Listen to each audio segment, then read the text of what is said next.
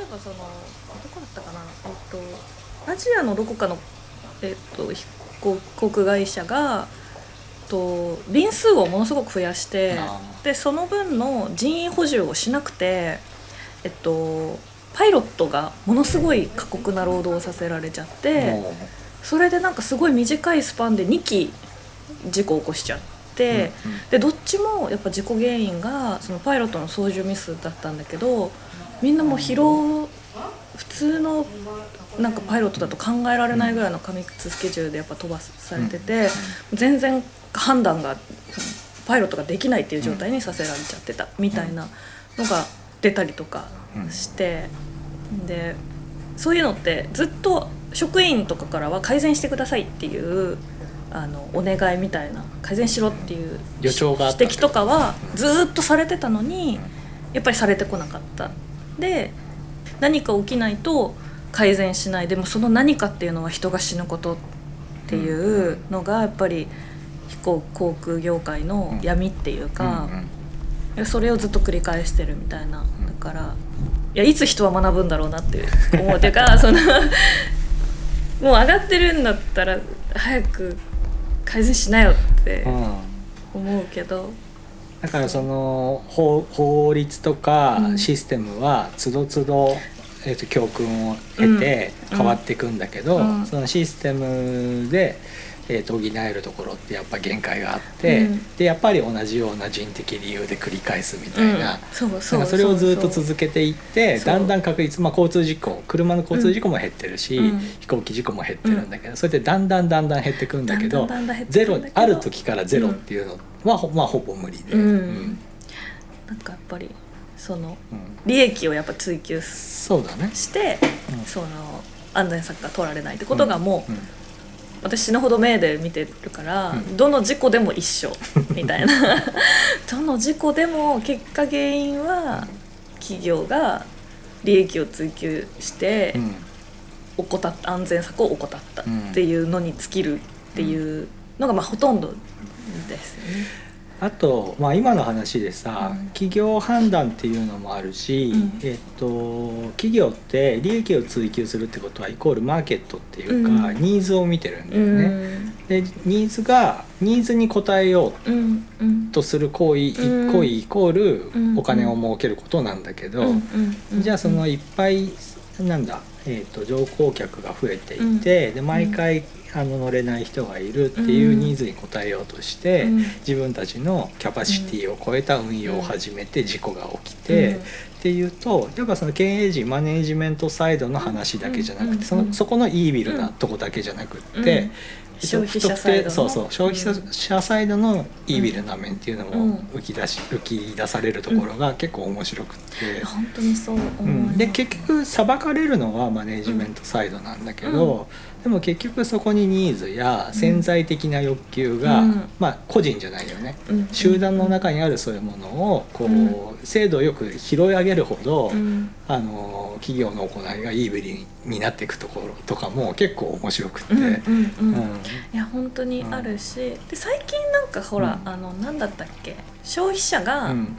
エシカルな行動を企業に求めるうん。みたいな動きが逆に最近起きてきてるのは、うんうんなんかその経験をついに消費者側が学んだのかなっていう気がね、うん。してきて私もやっぱりこうできたらあの同じ製品2つあるんだったら、うん。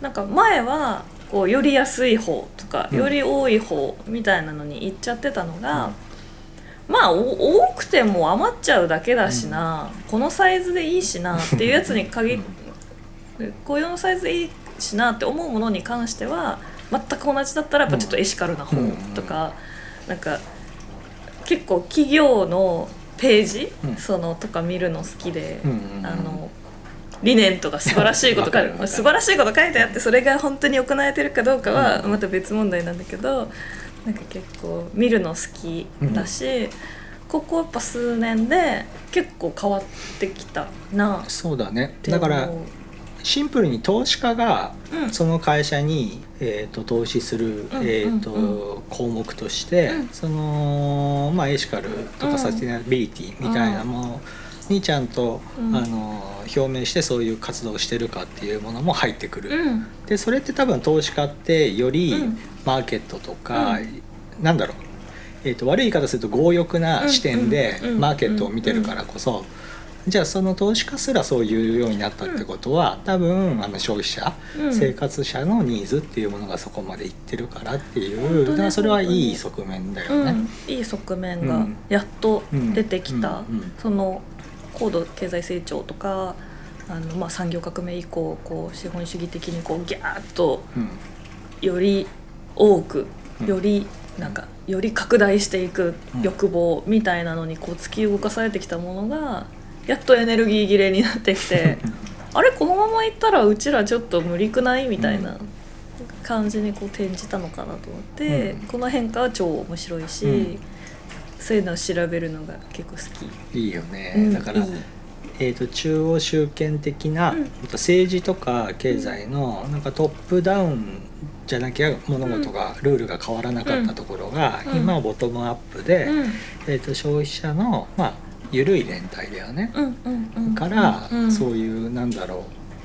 変えることができる、うん。法も変えなくて済むし、う上の人たちの意識も変えなくて済むんだけど、うん単純にニーズを変えることによって、彼らの切るカードうんを変えることができるっていうのは、まあ確かに面白い面白いなと思って、そのこの間あったほらゲームストップ株、あああったね、うん。はい。あれとか本当にまさにうん。なんかやったなみたいな。やりやがったなみたいな感じするよね。あれってあすのー為替とか株の人たちってそれこそコンピューター同士の、うん。なんだ置かれてる距離うん。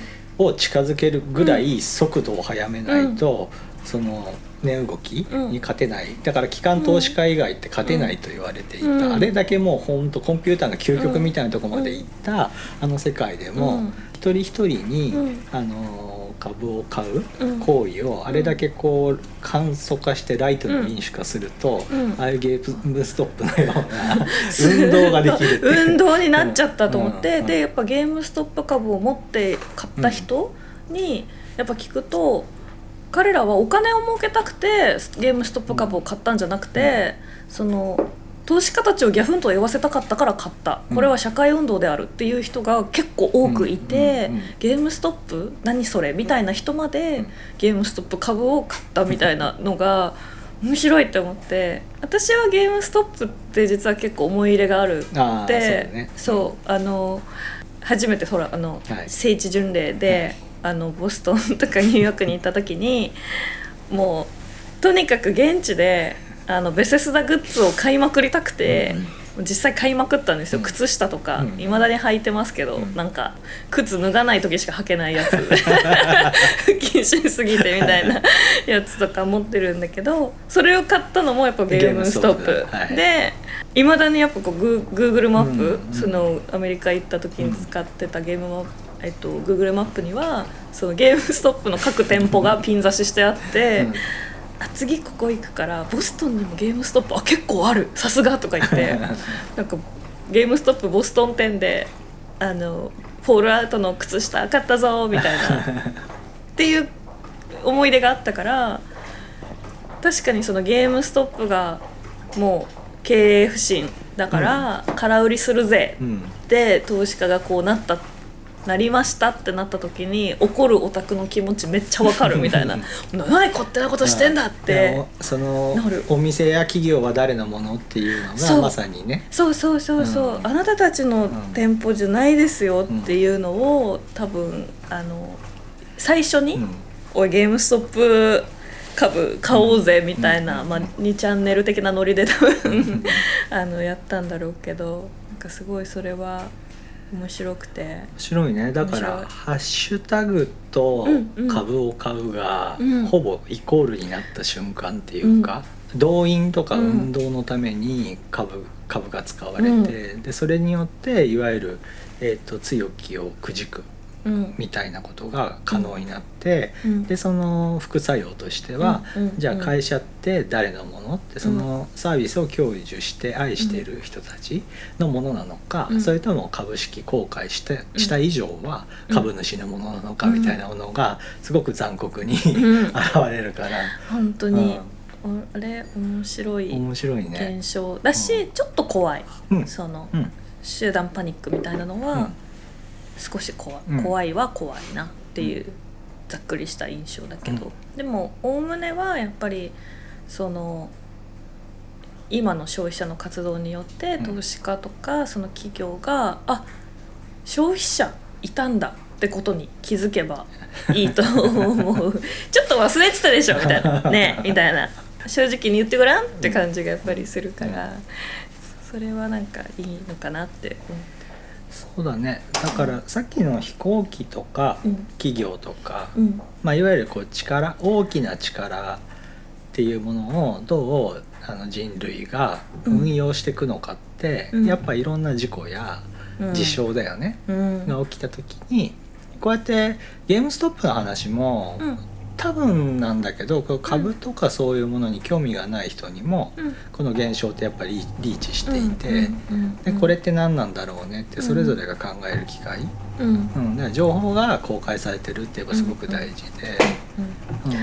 かなりのインパクトあっただろうなと思う、だよね。うん。ゲームストップ株っていう言葉が日本でもこんだけ知れ渡るっていうのが 本当にそういう世界的なニュースじゃんと思って。そうだよねって。面白い。まあ、あと一方であのロビンフットっていうあのサービスを見るとあのいわゆるこう資産運用みたいなもののレ,ベルがうん。アメリカってやっぱ草の根的にうん。自分の財産っていうものをうん。その貯蓄以外でうん。あそこまでリテラシーが高くないとああいうことってできないよね。あの運動にしても。うん。うんで一方で日本ってうんもう本当タンスの肥やしになってるようなお金は使わない方が善とされているこの世界と。じゃあどっちが健康なのっていうことをうんもう多分考えるだろうし。うん。今やっぱ結構やばいらしいですもんね、うん。あのしょあのなんていうか貯うん。蓄やばいですよ。どんどん増えちゃって、うん。うんで放出されないっていうのはすごい不健機能不全にお金って回ることによって価値がね。あのキープされていくんだけど今ね。日本は特にうん。お金を要は消費に対してうん。えーとアクティブじゃない世代うん。まあどうしてもやっぱうん。年齢を重ねるって消費をふんだんにするっていうところからは離れていくでしょ、うそっちの方にあのが一番人口が多いこの国でそういう人たちにお金が全部プールされていくと、世の中にお金が流通しなくなっていて。すごいあの2000円札みたいな 今どこにあるんだろそううそうそうそう2000円札みたいな。あったよねみたいな。あったしあるはずなんだけどって、だから膨大に紙幣はすられてるんだけど、うん。その紙幣というか、まあ、いわゆる、うんうんあの日本銀行券っていうものは存在するんだけど、それは市場マーケットで流通してないっていうなんか悪循環は起きていて。うんじゃあ今日本でロビンフットで個人で株を買うっていうリテラシーがもし日本の高齢者を持ってたとしたら どういう運動になるんだろう想像するのがすげえ面白いし。ゲームストップじゃないよなと思って、なんかやずやみたいなもうなんか渋いなみたいなところでいいっすねいいないいな、とか。なんかそのやっぱいろんな側面があって、うん。問題とか事件って、うん、そうなんですそれをこう多面的に見るためには情報がこう、ひより広く公開されてることって大事で、すごく大事。うん。あと記録されてること、きちっと記録されてること、うん。透明性があることっうん。ていうのはやっぱり次の同じ事故を減らす、うん。一番のうん。なんかは反省材料。そうだね。動かないトライとか変わる、うん、とチャレンジすることを阻害する要因になってはいけないんだけれども、うん。うんとよりまた勇気を持ってトライできるために、うん。過去のあの、悪い事例を、うん。あの全員で共有することってやっぱ大事だよね。大事。なんか失敗と一緒っていうか、うんうんうん。そのやっぱエジソンが言ってたうん。失敗っていうのは前も言ったかなこれ、うん。なんか失敗っていうのはなんかこの方法だとうまくいかないっていうのがうん。分かる、うん。実験として分かったことだから、うもうむしろ大成功。実験としては大成功だみたいうん。なのとかすごいいい言葉だなと思う。そうなんだよね。から、うん。そうそう。失敗の経験をシェアすることっうんうん。てやっぱすごく、えー、とお金とかっていう成功以上にうん。やっぱ大事で、大事。うんだからそこを情報を取ってないから過剰に妄想で不安を抱えてしまったりするその不健全さってあるじゃん。飛行機も飛行機乗らなあんまり乗らない人ってうん飛行機を漠然とインパクトのある飛行機事故とうんかうんあの鉄の塊が飛ぶっていうこと自体がロジックで信じられないからうん飛行機怖い。うんで飛んでるだけでブルブル震えるみたいなのってあれって多分情報によってうんかなり緩和できる、ううん。ん。あの飛行機事故の確率と自動車事故の確率うん。比べたらうん。どっちが安全なの？うん。みたいな、うん。でそういうデータを知ってたら多分飛行機に対するうん。ね。自分って人生で1回か2回しか乗ったことないからすごくレアなんだけど実は飛行機ってとんでもない数世界中飛んでいて、うん。その中で事故の件数っていうのはこうまあうん。数量で言ったらビビたるものみたいな、そういうのを知るだけでも、うん。そのオカルトみたいなものにはとらわれなくなるし、うんなんか私も死ぬほど目で見てるけど、やっぱ飛行機大好きで、うん。まあ、ちょっとねいろいろその、まあ、燃料の問題とかうん。二酸化炭素の問題、うん。CO2 の問題っていうのはもちろんあるし、うん。分かってるけどその、まあ、今その長距離を移動するのには、うん。やっぱりどうしても利用しないといけない乗り物で乗る時にやっぱ飛行機いつもワクワクするの、もう形がもうすごい好きだし 形もめっちゃいいし、なんか空港？いいね。めっちゃ好き。最高。空港だからほら私があの旅行する海外行く時なんて一番安い飛行機で行くから、うん。うん。あのなんだろう待ち時間がその中途半端にあったりしても全然4時間5時間ぐらいだと全然苦じゃないよ、うん。まあ6時間以上になると、まあ、ちょっと外出ようかなとかなるけど、うん。うん4時間ぐらいだと全然なんかあの空港の中うろうろするだけで、めっちゃいいあのいいよね。いい大好き、香港空港国際空港も好きだしあのミネアポリス空港やミネソタのミネアポリス空港は、あのニューヨーク行く時に、あの乗り換えだったんだけどあのねクラフトビールバーが空港内に4つぐらいあって。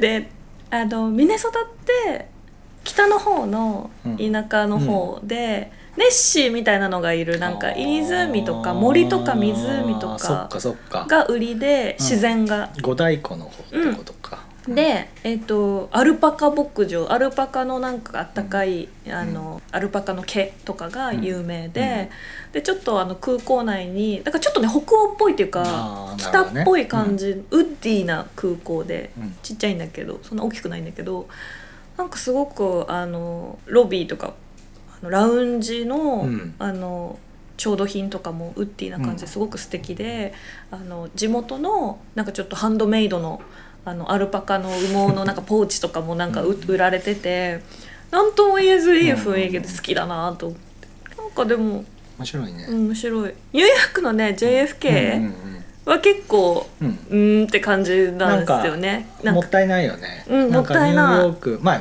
日本もね別に羽田と成田をうんうんうん特別褒めることもできないけど、もったいないよね、うんこうニューヨーク来たって感じがないってニューヨーク来た。暗天井低く、うん暗みたいな感じになるじゃないですか、香港は結構バーンって感じですよね,、景観がある、中国ってすごいそういうのを今かなり力入れてやってやっぱねますもん。ね、新しく建てられるって有利だよねねあの僕深センの空港行ったことあるん。だけど建物自体が、あの本当二兵務ワールド二兵さん。のそのバイオメガっていうのに出てきた、うん。あの大陸渓流作っていう、もう本当えっ、とでっかいチューブみたいなうわーっうわとなってーあのなんかうん。バーって伸びていくやつか宇宙の果てまでもうあれとほぼ同じデザインなの。すごい。あこれを現実に持ってこれるとそう新鮮やべえと思うんだけど、外から見ると大陸軽流作だし、うん。中から見るとまあそこに入ってって感じはあるんだけど、ディティールがいちいち甘いの。あ 建築の。大阪だなみたいな。そうそうそう。いろんなところがやっぱりこう日本人とかいその西洋のまあそのレベルの建築をすする人たちのゆるこうディティールまで至るこう世界観構築ってあるじゃん、うんうんそれがなくて、そこまで大きいデザインをドーンと主張してるんだけど、至るところの細部に、なんか本当にあの100均100 100均みたいな、雰囲気がある。これみたいな。これはみたいな。甘い。甘い。甘いなんでやってなる。そう。なんかそういうとこ面白いんだけど。ただまあ新しいっていいことだよね。うん、あのやっぱそれがやっぱ試す、うんみたいなのはすごいいいなって、試せるのはすごく、ね、渋谷駅とか見てても思うけど、うん。一回ああいう公共物を運用し始めると、うん。途中から大きく変えるってできないじゃん、うん。毎日使われてるところに大改修ってできないから、うん。うん。うん。だからずっとパッチワークみたいな、うん。うん。うん。あのキメラ構造みたいになってるから、だから多分ニューヨークとか日本も大きく変えられないのって、まあ、そういう